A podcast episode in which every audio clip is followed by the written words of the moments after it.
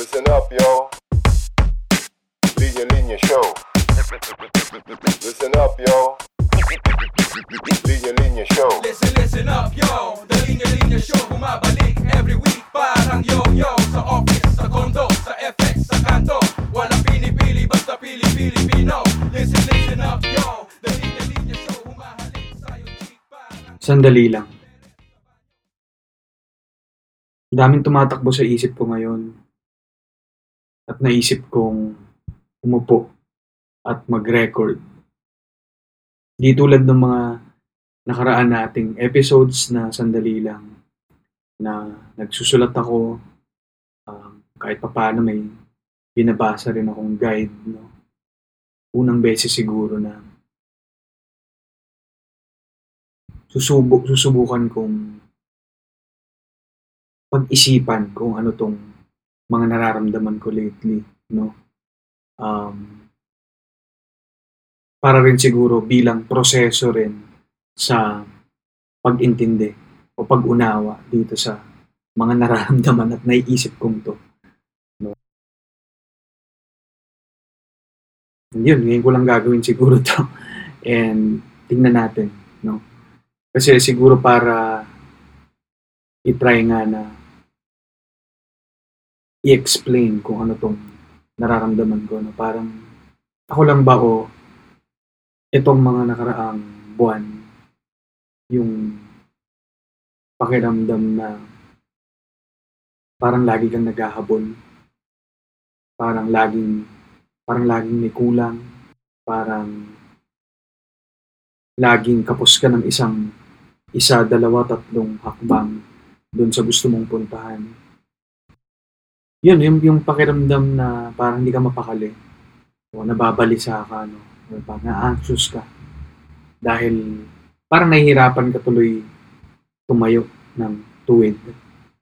Dahil kalahati ng katawan mo, gusto mong balikan yung mga pwede mong nagawa sana. No? Yung kalahati naman, gusto mo nang puntahan yung gusto mong puntahan. At yung tendency siguro niya ay hindi ka mapakali, ano? Parang na-outbalance ka sa kung nasaan ka mismo ngayon. So, may ganun akong pakiramdam na totoo lang ito namang pandemic, syempre. Napunta na tayo sa ganyang sitwasyon, eh, sa ganyang pakiramdam. Pero tingin ko constant yung challenge to everyone, ano? To to cope. At hindi mo masabing napagdaanan ko na to nung nakaraang taon. Memorize ko na siya. Alam ko na kung paano um, harapin to. Pero hindi, no? Parang parang familiar siya pero bago pa rin yung pakiramdam. Kaya parang hindi ko rin minamaliit eh yung nararamdaman ko. Parang gusto ko siyang mas maintindihan siguro. Kaya ganun siguro na tuloy din ako sa pagsubok sa iba't ibang mga bagay to try and deal with it. No? So, yun, maraming nangyari rin bago sa akin lately na tingin ko nakatulong din naman para maiwasan ko siguro yung pakiramdam nga ng pagkaipit, no? Na parang lagi kang kinakapos at hindi hindi ko magawang maging focused sa present, sa kasalukuyan kung nasan ako ngayon. No, unang-una itong pag-record lang na to. Pag-upo at pag-decide to speak about it, I think ay isang hakbang para matulungan yung sarili ko rin pagdating dyan. Ano? Kasi kung ang tendency rin kasi na baka naiisip nyo rin ano, kapag kayo rin nakakaramdam kayo ng ganito, ang tendency ay either lunurin mo yung sarili mo sa kung anumang activity that will distract you from ano, from that feeling. Na minsan to be honest, gumagana din. Um, o kaya, uupo ka, higa ka, titingin ka sa malayo, mapapaisip ka rin. At ang tendency ay siguro mag-overthink din. Or yun nga, lalo kang ma-pressure sa mga mangyayari bukas, sa mga mangyayari sa susunod na buwan at taon. At yun, ang hirap ano. At wala ako dito, guys, para sabihin sa inyo kung ano yung sikreto. Kung ano yung way to deal with it. Pero, parte ako nun, naiintindihan ko kayo kung ganito rin yung nararamdaman nyo.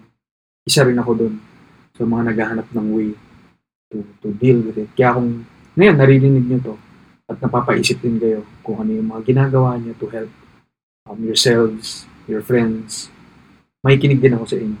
So, mag-share din kayo ng thoughts. Pero ako siguro, hindi ako, ano, no, nawawala ng lakas din para maghanap ng ways to to cope. Actually, bago ko tawirin niya yun, siguro yung kanina ko pa iniisip yung salitang ano cope. No. Iniisip ko kung um ang tawag dito. Kung hmm, Meron nga bang Filipino for cope? Meron bang ah, Tagalog for cope? Um, tinignan ko sa dictionary, wala eh. Para siyang, pero parang nung, nung iniisip ko, para siyang yung kakayanin mo, no? Paano mo kakayanin? Paano mo paano ka makikiayon sa nangyayari para makatawid ka, makasurvive ka. So yun, yung cope na, ano, parang ang hirap niyang, kahit sa translation, ang hirap niyang hulihin. No? At sa totoo, mahirap din siyang hulihin ngayon. Ano? Pero again, siguro share ko lang yung ilang mga bagay na ginagawa ko to cope. No? Na baka kayo rin, makarelate kayo kung ginagawa niyo rin or um, posible rin maging uh, advice no, kung gusto nyo rin i-try. Or, again, kung kayo rin may naisip kayo. So, ilan lang sa mga ginagawa ko lately. No? Um, una siguro, isa sa mga major na ginawa ko ay pagbalik uh, dito sa sa pag, pag-rent ulit ng place and living on my own again. No? So, kasi sa mga hindi nakakaalam, ano, for more than a decade na akong nakabukod sa pamilya. No?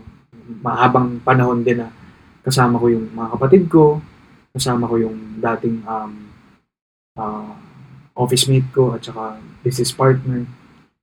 So, sanay na rin ako talaga na to live on quote-unquote my own. Na, pero yung solo talaga na ako lang, siguro nasa two years mahigit. No? So, pre-pandemic, mga dalawang taon na akong nakatira on my own. Tapos, dumating nga itong pandemya. Umuwi ako sa amin sa bahay para makasama rin yung parents ko. At saka hindi rin ako ma-stuck na mag-isa. No, pero huma, uh, humaba na rin yung panahon, na feel ko na rin na kailangan kong lumipat ulit. Nung lumuwag-luwag na kasi yung long term ko naman talaga ay uh, goal ay yun, to live on my own and to to learn um, to to be more independent, no? At saka kasama na rin yung kailangan ko talaga siya for work. Yung kailangan ko ng sarili kong space, kailangan ko ng sarili kong oras, kailangan ko ng sarili kong kumpas, yung rhythm ng work. Na, to be honest, mahirap siyang i-achieve sa bahay. Dahil may sarili ring takbo yung bahay, no, na kailangan ko rin mag-adapt doon. And certainly, nung time na nandun ako ay ang laking tulong niya for me nakasama ko yung parents ko, sabay kami nagdadasal, sabay kami kumakain. Uh, pero yun, I think umabot sa point na I needed more time to be on my own again and to focus on work. No? So, andito na nga tayo ngayon.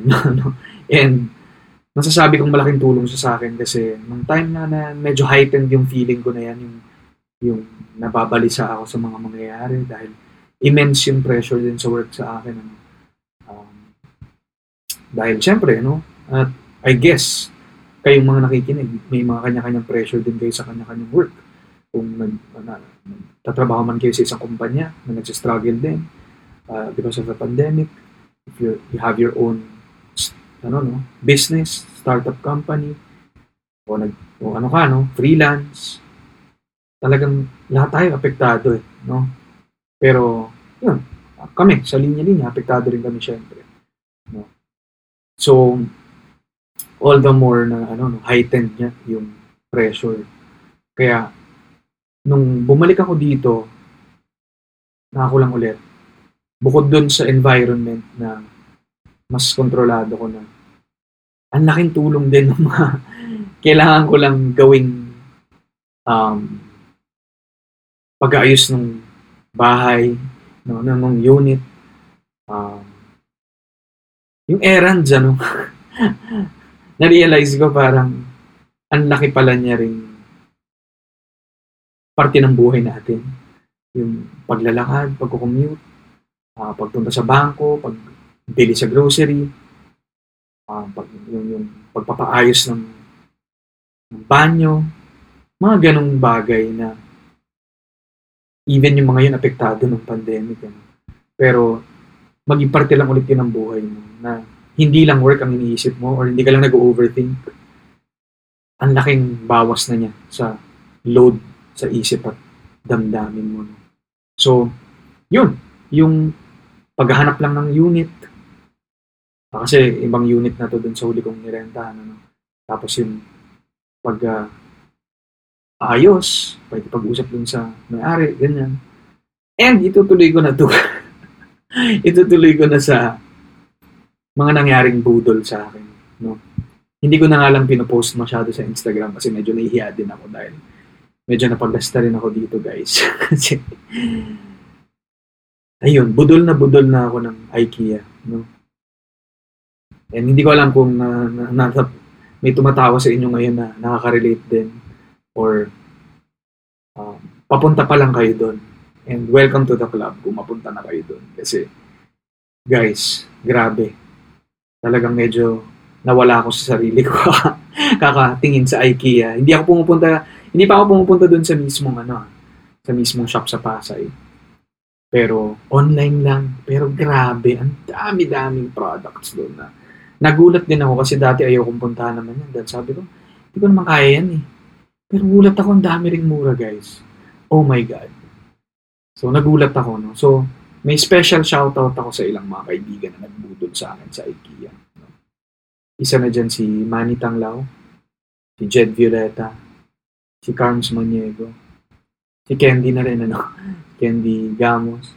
Um, Kapatid ko rin si Leng na nasa Dublin. No, ang daming ang dami na rin palang talagang nauulol na dito sa IKEA na to. And kaya pala, guys, kaya pala kasi ang dami nga nilang kung ano-anong gamit, appliances, mga mga gamit sa bahay na na not necessarily mahal, ano, maraming mura. Na, pero syempre, pag pinagsama-sama mo, malulula ka na lang. pero siguro mag-ano ako, since uh, halong budol episode na rin to, para mas ma-relax naman tayo ng konti. Dahil medyo syempre, seryosong usapan natin. Pero ibabanggitin ko kasi nandito lahat ng mga parang pulyeto. Wow, lalim. Parang yung mga manual ng mga nabudol sa akin. So, pero sabihin ko na lang yung mga pinaka-notable na budol ko at baka sakaling mapasaya ko rin kayo dito. And ito mahanap niyo itong mga to sa app ng ng IKEA o kaya sa sa website nila. Napin niyo na lang. Itong unang-una ko yung Li- Liva o Laiva, L-A-I-V-A, Liva, na bookshelf na baka nakikita nyo rin minsan sa IG stories ko to. sa fitness mobile, katabi ko siya. Pero, um, bookshelf siya na manipis, na, na maano siya, no? Yung width niya, ano lang, uh, ma, maikli lang. Kaya, perfect siya for small spaces. Pero mataas siya. Ang dami mong malalagay na box at saka kung ano. So, yan yung una. Tapos, yun. Hindi ko na sabihin yung mga presyo nito. Pero, hindi siya ganun ka sakit sakit compared to titingin ka sa mga our home. Oh my God. Ako lang ba yun, guys? Na nung bata, ang puntahan ko kapag nasa SM ako ay, ay our home. Pag hinihintay ko yung parents ko minsan, umiikot-ikot lang ako doon kasi gaganda ng mga gamit. And parang alam mo yun, napapa-imagine ka rin na kailan kaya ako makakabili ng ganito kalaking kama? O ganito kagandang sofa? No, na pwede kang manood ng movies. No? So parang, ay, adulting. No? Ngayon, medyo nandyan na tayo. Pero ito, I think may cheaper version siya. So, yan. Meron ako nabili rin ito. Budol ni Manny sa akin to. Lenart. E L-E-N-N-A-R-T. Maliit lang siya na steel na na drawer. Perfect na panglagay ng mga ga- gamit. Parang maliit na office drawer. Lagay ng mga kung ano nung gamit mo. Ginawa ko rin yung unang drawer niya. Doon ko nilalagay yung parang charging station siya. Nilagay ko lahat ng mga ng isang extension cord na iba-ibang kable yung nandun para pwede ako mag um, mag-charge. Tapos ito, naku, ano ba yung pangalan na itong isa? Naku, nawala dito. May binili akong isang para siyang bar table. Um, huwag na nga yun. Pero yun yung parang pinaka-dining table ko. Tapos meron siyang bar, ah, stool, ng pangalan ay Stig. Stig! S-T-I-G. No? Tapos, meron din ako, nako ito yung sa mga major guys, yung galing naman kay ano to, kay Brian Lumanog. Shout out Brian Lumanog, isa sa mga paborito kong fellow 22. Um, dahil pares kaming nag nangongolekta rin ng mga vinyl records. Itong Calax, oh my god, K-A K-A-L-L-A-X. No, hindi naman kailangan ah, nag, nag, ah, collector ka rin. Pero ang ganda niya lang na parang shelf na kwadrado siya na parang 4x4 na madali parang ano rin siya eh, modular rin. Ang dami mong pwedeng i-modify sa kanya. So, hanapin yun, Calax. Tapos yun yung ginawa kong parang patungan ng record player ko. And sinasabi ko sa inyo guys, ang mahal-mahal ng ano no, ng mga wooden shelves for record players pag hinanap niyo sa Facebook Marketplace. Um, kaya ang gandang alternative nitong Calax. And swak na swak yung mga records doon sa shelf niya, sa size. Tapos, nakuhanap din ako ng hanap ng speaker, ano no, stand. Tapos itong Narevic, K-N-A-R-R-E-V-I-K. Binilang ko, dalawa siya, ang mura lang din niya, less than 1K, oh my God. Tapos patungan ng speakers, pwede na. Siguro yung last ko na lang, itong kabubudol lang sa akin na Thrones, T-R-O-N-E-S. Ang hirap niya hanapin kasi ang ganda niya. Para siyang kinakabit lang sa wall na ano, no, na shoe rack. Sobrang space saving. Ito siguro isa sa mga pinaka-favorite kong budol, yung Thrones. Yun lang, sobrang hirap niyang hanapin dahil ang bilis maubos. Ang tawag ko nga dyan ay Game of Thrones. No? ang hirap yan hanapin dahil agawan. No? Pero hanapin niyo yan guys, sobrang ah ganun. Anyway, napunta na ako sa budol ng IKEA. Pero ang point ko lang dito guys, ang laking tulong sa akin ito. No, kasi um, bukod dun sa na aaliw kasi syempre tumingin-tingin, um, nakakaaliw din na pagandahin yung space mo no? para mas maging conducive for for work, for your everyday life. Um, and aminin, aminin na natin, ano? Siyempre, pag nakatira tayo sa bahay, hindi natin masyado magawa yun. Kahit may sarili kang kwarto minsan, no? parang hindi ka pa capable din na mabudol ng ganun masyado. Tapos, um, may mga built-in na nanandun sa bahay na hindi mo naman na mapapalit, no? Um, yun, at saka, um, yun nga, mm, itong IKEA rin kasi, karamihan dito DIY, no? So ako rin yung nagkakarpintero. Ang laki rin ng kinakain yung oras sa akin. And therapeutic siya, guys. For medyo mas, siyempre, magastos lang yung therapy na to, no? Pero, uh, to be honest, ang laking tulong niya. And, siguro pupunta na ako dito sa isang point ko, no? Na, siyempre, napunta yung, yung unang sinasabi ko dito, how, how am I coping with this situation na parang laging takot ka na dun sa mga mangyayari sa susunod na mga araw. Siguro yung nagagawa sa akin ito, itong pagkakarpintero ko, ay forced ako to sit down, read the manual, and do things slowly, step by step. Na kapag meron kang na-miss na step, na necessary step, ay hindi mo matatapos yung ginagawa mo. So wow, may ko lang na-realize no, na may pagkaganon din pala no. Itong itong mga iniisip natin sa mga susunod na araw. May tendency tayo na tingnan agad yung end product eh. Without having to ano na parang do all the necessary steps na hindi naman basta-basta na hindi rin makakatalon ka to that finished product ano, o yung gusto mong desired outcome mo. So, wow! Thank you, IKEA. Sana nakikinig kayo at sana mag-sponsor kayo. Kasi, ganun din pala yung tinuturo ng, ng manual ninyo. Yung doing things na slowly and step by step. At kapag meron kang na-skip na step, meron kang hindi nasunod, potentially guguho yung binubuo mo. Boom! Wow. Yun. So, parang ganun, no? So, I think, subconsciously, may tinuturo talaga sa akin yung idea. So, I think, dapat umorder pa ako. Teka lang, order na ulit ako. Sa card. Ayan, biro lang. Pero, I think yun nga eh. Yung, yung, I think sinabi ko na rin to sa isa sa mga episodes, yung parang, kapag may ginagawa kang hobby mo, no? Parang forced ka to focus on that thing. And kahit sa sandali lang na yun, habang nasa mundo ka, na pakiramdam mo, hindi mo kontrolado. Pakiramdam mo, nalulula ka sa sobrang taas kung nasan ka man. Nadadapa ka. Parang kahit sa isang saglit na yun, sa isang sandali na yun, na nagkukumpuni ka ng isang shell, nagbubuo ka ng isang bagay, ay kontrolado mo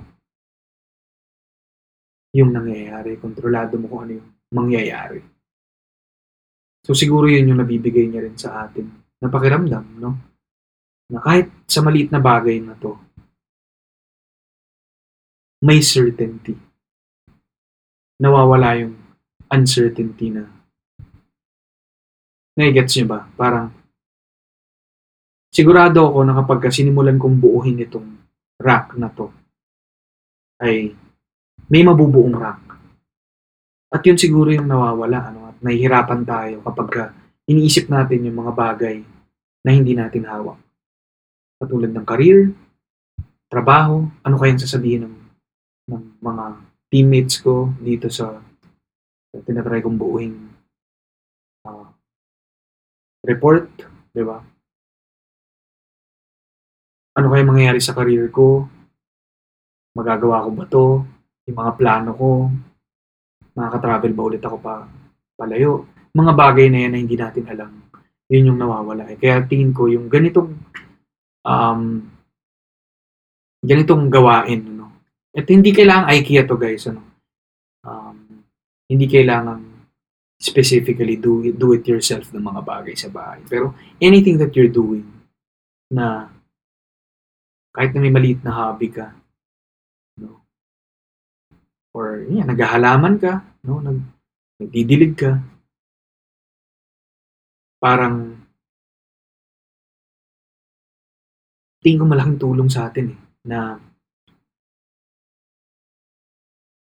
kahit sa maliliit na parang pockets of um, activities na to, natutulungan tayong kumalma. Yun nga, mapunta sa sandali na yun. At hindi, no, hindi tayo mawala ulit.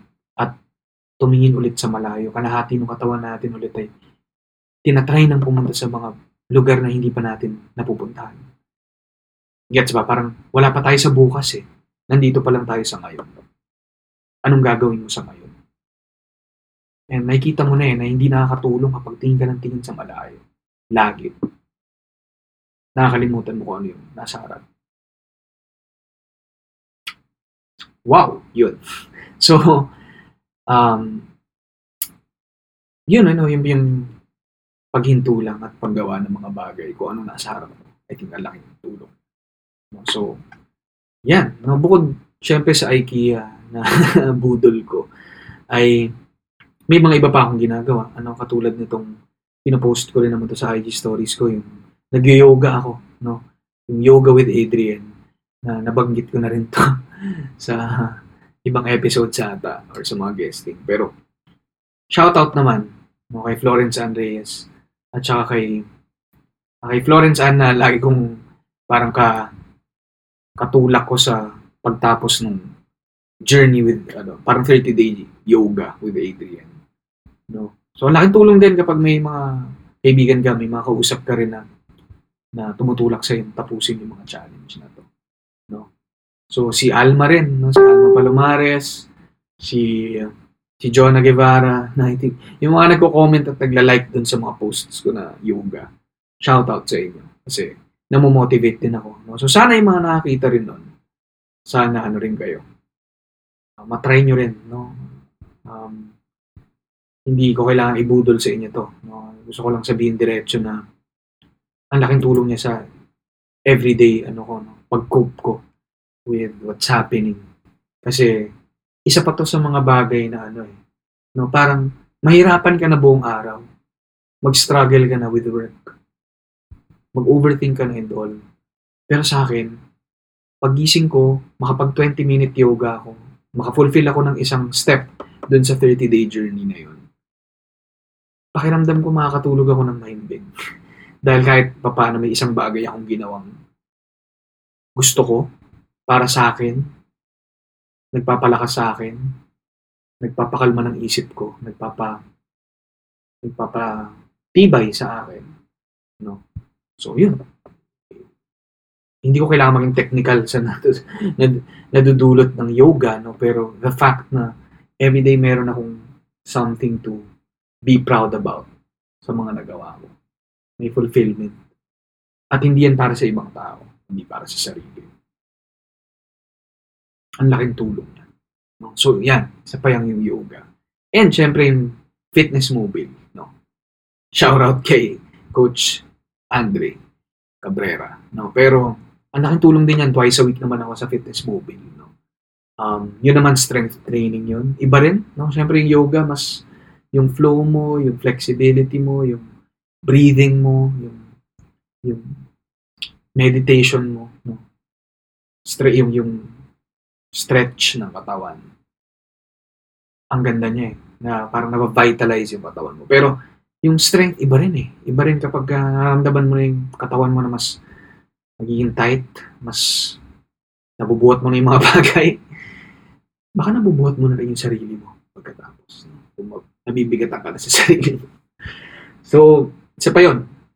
So, itong physical din, ano, at saka mental breaks na yan, every day. Yan, once, twice a week. Ang laking tulong yan. And siguro yung last ko na lang, so guys, yung, ito, ito lately na nakapag-ride ulit ako, since sen sa mga nangyari ngayong nakalipat na ulit ako, at nadala ko na yung motor ko dito, mas madali na for me to move around. No? And ito, I'll be really transparent na totoo lang, ito pagmumotor ko rin, isang way din to for me to ano, force myself to be more independent din. Kasi, wala, solo ka talaga niyan. Eh? Pero, yung aaminin ko rin, kahit na nagmumotor na ako, hindi pa rin ako sanay na bumiyahe on my own. Sanay pa rin ako na may mga ride with with friends, no? With si Doc JP, yung sa mga best friends ko, nakaride ko, si Manny, tatay ko, gusto ko na may ka-ride ako para lang din hindi ako yung kailangan magplano, sasabay lang ako sa kanila, makaka-go with the flow lang ako sa plano. Ganun ako eh. I enjoy the, the cool experience, pero in planning it and navigating yung mapa dahil sobrang hina ako sa directions, hindi ko magawa. No? So, Itong huli kong biyahe na pumunta ako ng Taytay Rizal. Halos ang, ang, ang Rizal na daw yun eh. Itong pinunta ko ngayon, Kape Hingahan. Totoo lang ano eh, ang, ang goal ko lang nung araw na yun, maghanap ng helmet eh. So napadpad ako sa kung saan saan. Pero parang tinuloy ko na, bahala na. Ito, may mga nakita akong coffee shops na interesting sa Rizal. Puntahan ko. So pinuntahan ko siya. No, mga isa, mga 1 hour 15 minutes from Camyas. Ang traffic. Tapos parang may part of me, ba't ko ginawa to? Ang, ang init. 3.30 ng hapon. Alas 4 ng hapon, tirik yung araw. Ba't ko ginawa to? Pero nung pabiyahe na ng pabiyahe, palapit na ng palapit, tapos papunta na ako dun sa, desti- sa, sa destination na hindi ko alam ang itsura. Sabi ko, wow, worth it. And yun yung sabihin ko sa inyo guys. Every time na nagde-decide ako to ride the bike or ride the motorcycle, tas kahit na maaga akong gumising or feeling ko marami akong ibang gagawin, pag nag-ride ako tapos pag uwi ko, never akong nagsisi na ginawa ko siya. Lagi siyang buti na lang nag-ride ako. Kasi, I could have, di ba? I could have slept, I could have watched a movie or series maging couch potato, pero ang layo ng experience na lumabas ako, nakabiyahe ako, may bago akong mga nakita, yung breathtaking na view nung nasa bundok ka na, kita mo yung, yung skyline, may, maano ka lang eh, malayo ka lang sa urban, makahinga ka ng malalim. Ang laking bagay.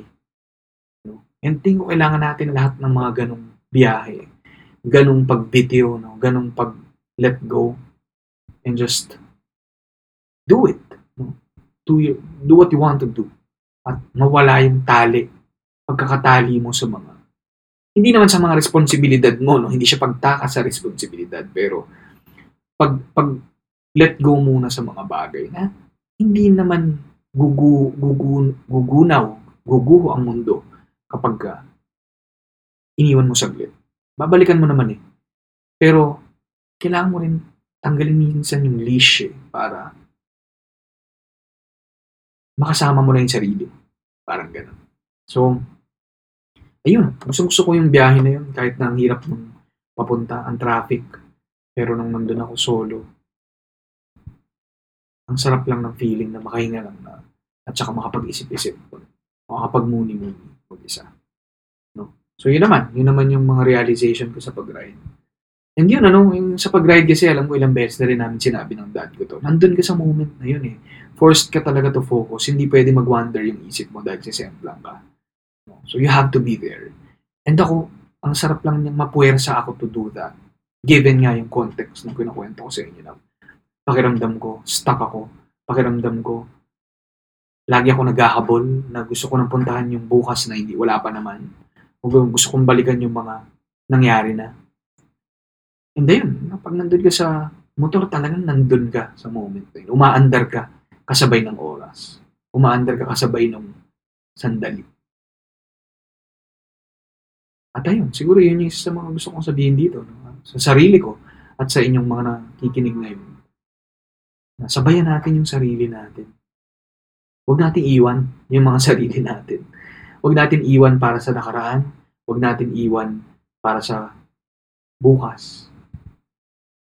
Pero sabayan natin ang ngayon. Sabayan natin ang kasalukuyan.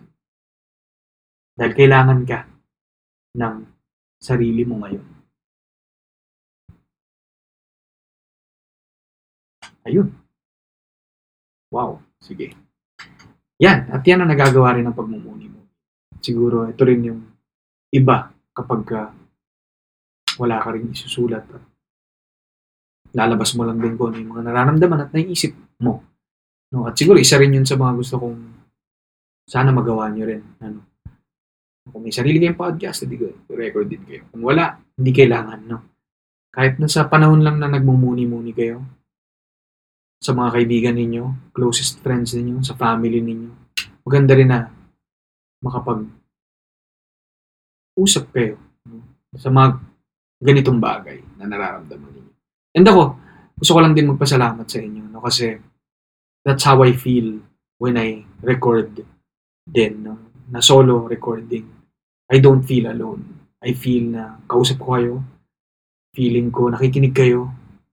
Feeling ko um, kakausapin nyo rin ako. No? So, that feeling lang din, ang laki na kagad niyang tulong. No? So, yun. Sana itong episode na to, yun din yung naiparamdam sa inyo. Kung may nararamdaman din kayong ganito, no? Na bigat, o parang yung pakiramdam na naghahabol ka, um, sana na napakalma ka, naka- napakalma ka ng episode na to at napatigil, napahinto ka rin, napaisip. At ah, yun, isang mahigpit na yakap tong episode na to to all of us. No? And then, I can't wait na eto na naman, no, moving forward na naman. Ano, pero something hopeful naman to and ano, no, very positive na uh, makit magkakita-kita tayo in person. Dahil alam ko marami tayong mapagkukwentuhan tayong mga fellow 22s and that's something I look forward to. Makita kayo in person, o kaya makazumustahan kayo, sana sumama kayo sa zumustahan or kung paplano tayo ng face-to-face. Sana makita-kita tayo doon. Yun. Pero dapat syempre naka-like kayo dun sa, or naka-join kayo dun sa Facebook page, Facebook group natin na The Linya Linya Show.